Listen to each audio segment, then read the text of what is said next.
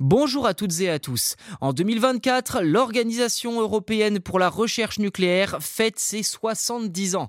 Dans ce contexte, le CERN mène un projet de construction d'accélérateurs de particules qui commence à prendre forme.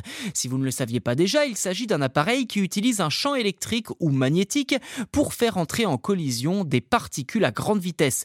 Les processus qui permettent de provoquer ces collisions de particules visent à étudier leur nature et leurs propriétés.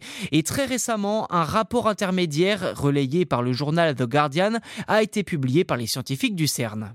On y découvre la structure du futur collisionneur circulaire, ou plutôt Ring Collider, qui verra le jour sous terre à la frontière entre le pays de Gex dans le département de la Haute-Savoie et la Suisse romande.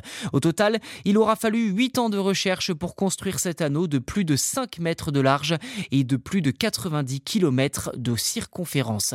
Sa portée est donc trois fois supérieure à celle du Large Hadron Collider, également connu sous l'acronyme LHC, mis en service au CERN en 2008.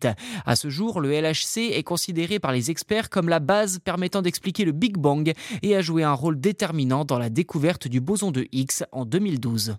En somme, cet accélérateur de particules serait, d'après les scientifiques, le plus grand dispositif expérimental jamais créé pour tester des théories physiques, et serait même capable d'écraser des protons et d'autres particules subatomiques à des grandes vitesses proches de celles de la lumière.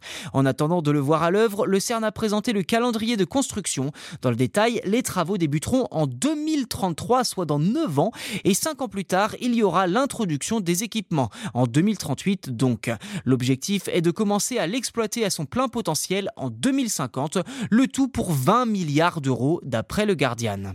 Les experts fondent de grands espoirs sur le futur Ring Collider, d'autant plus que ses prédécesseurs n'ont pas révélé la moindre indication sur d'autres mystères de l'univers depuis la découverte du boson de Higgs il y a 12 ans.